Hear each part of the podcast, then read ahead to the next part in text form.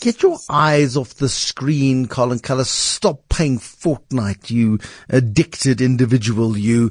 But it's been an extraordinary success story, the most famous game this year.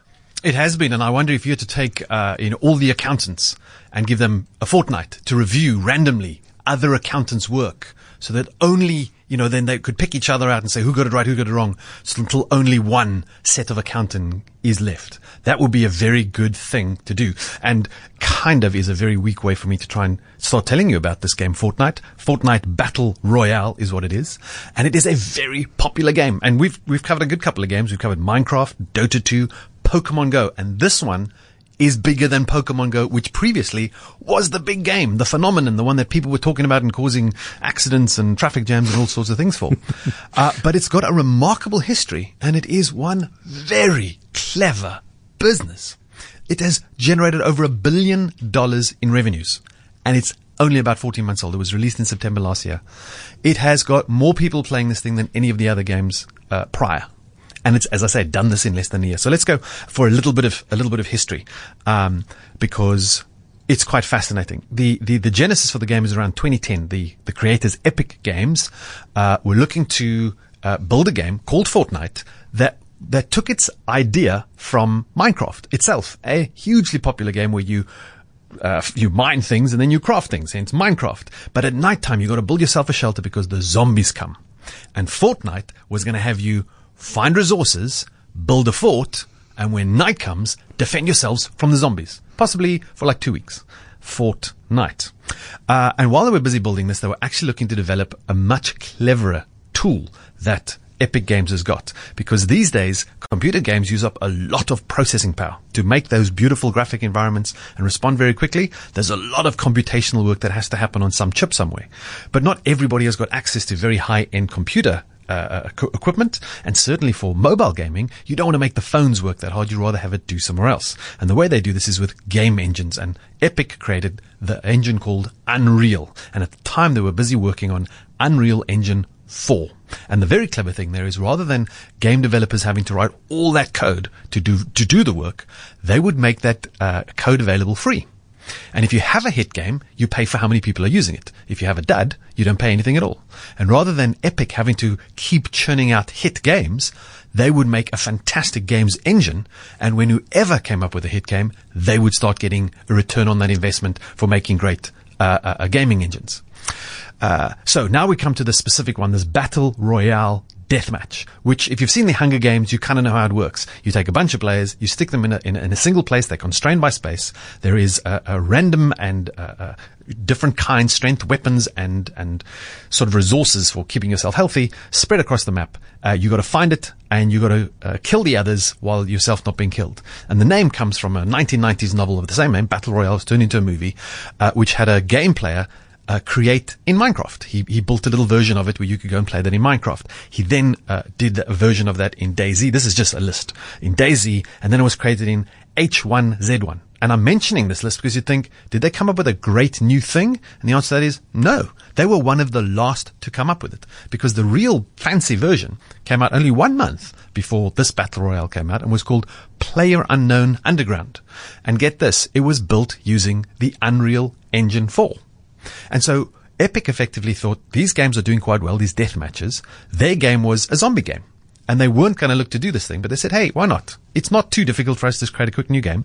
But what they did want to keep was this crafting element. So rather than just finding weapons and shooting everybody, you could build structures to defend yourself or get yourself somewhere. Uh, I, I'm sorry, but this is just the latest version of Age of Empires, which is twenty years old, isn't it? It is. And, and, and the problem it would have run into, because they gave the game away free, is like so many of these other games, is like, wow, hugely popular, not very profitable.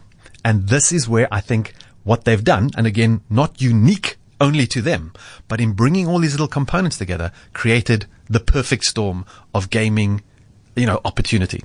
So the first bit by giving it away, because it wasn't going to be the original game. The, the other one, uh, P U B G, as it's better known, that was sold. Mm-hmm. That was thirty dollars to buy that. By making this free, they didn't really need to get a return on it. They just wanted to see, could we drum up some, uh, you know, interest in this thing and then sell our other game, actual Fortnite. Uh, the other thing that comes from a lot of these games is that you play through levels.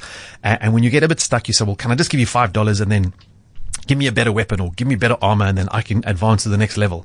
So the so-called uh, pay-to-win games are not, you know, big. The, not not everybody likes them, because you get somebody who comes along who's got one hundred dollars, and all of a sudden he's sort of top of the pile, and somebody who's been slowly working their way through it feels, well, that's unfair. So, one, they decided not to do that. But secondly, the nature of these death matches is you can't keep weapons. You have to go and find them, and then you play each round over and over again. So they said, we're going to let you have uh skin, so little outfits that you wear. They make no difference to your ability to play. Uh, is what you can buy. Or there's a little glider you use, which, again, it glides, doesn't matter what it is, but some is an yeah. umbrella and some is whatever else. And you could buy those once you'd reach certain levels, and people really love this. And they fell for it. They yeah. fell for it. And it's a similar insight. Can you remember when we were chatting about Lego and the, the small data insight that they got when they went to ask that little ten-year-old in Germany what his most prized possession was? And he says, a worn-out pair of shoes, because they showed he was a skater, and it would have taken him months to get that particular wear on it. Well, the skins you run around with in this game show how long you've been playing the game, admittedly only a year, Never. but makes you unique, because they don't leave those skins available there all the time. And this is where it gets really crazy. There are people who are selling the account. Remember, the game is free. Selling the account that has those skins in them for upwards of thirty thousand rand. No. Matt. Then let me tell you about this guy. And, and for everybody who says, get the children off those computer games, there's no future in it. For those children, remember this name, Tyler Ninja Blevins. He's about twenty-three, and he plays games. He has recently really taken to playing Fortnite. He makes about four hundred thousand dollars a month playing games. He, uh, in April last year, set a new record for the number of people. And I know you've laughed before when I told you about Twitch, the online streaming game where you don't watch videos, you just watch people playing games. And he set a record with over half a million people watching him play no. this no. game. No. Be- because he was playing with Drake, the, the rapper. Uh, he then organized a tournament where he was going to play against people in Las Vegas in a huge dome, an esports dome as it goes, and broke the record again. Over six hundred thirty thousand people tuned in to watch him play games. And he regularly gets lots and lots of people watching his games. I went to go and have a look last night. He was online. He had uh, eighty thousand people watching him no, play for, for a little bit. So it's absolutely I mean, mental. Ron's very grumpy with us. He's saying, I can't believe the money show's degenerated into video games. It's not degenerated. This is the future, like it or not, Ron. Either, you know, you can't stop the world and get off. So, you know, get used to the idea. I'm stunned by the fact that half a million people would watch somebody, or two people, famous people, playing video games. But, yeah, it's a business of the future. And it is unusual, Colin Cullis. Thank you. Pleasure. Colin Cullis, business unusual correspondent on The Money Show. The extraordinary story of Fortnite and P U B G and the evolution from games that kind of I might have played many years ago when I had time. And you just go, my, my goodness gracious me, the world is changing. Is it for the better? Oh, I've reached that age.